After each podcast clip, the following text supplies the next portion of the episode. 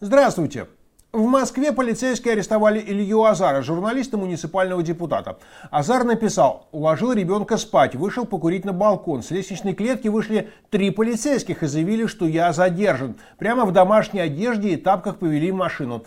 То, что дома остался один ребенок, которому нет и двух лет, их не волнует.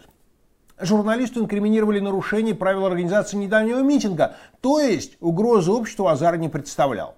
По милости правоохранителей, его маленькая дочка осталась совершенно одна в квартире.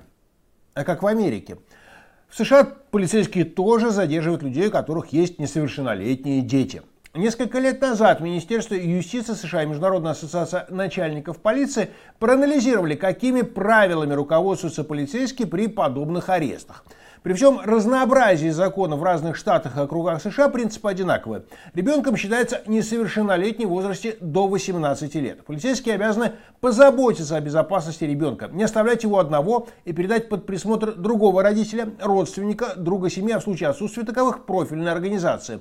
В противном случае полицейский может быть привлечен к уголовной ответственности за неоказание помощи человеку. Арест рекомендуется проводить не на глазах несовершеннолетних, конечно, в случае, если родитель не агрессивен. Э, к нарушителям статьи закона, которые инкриминировали Илье Азару, полиция на дом не выезжает, им просто присылают повестку. Такие дела.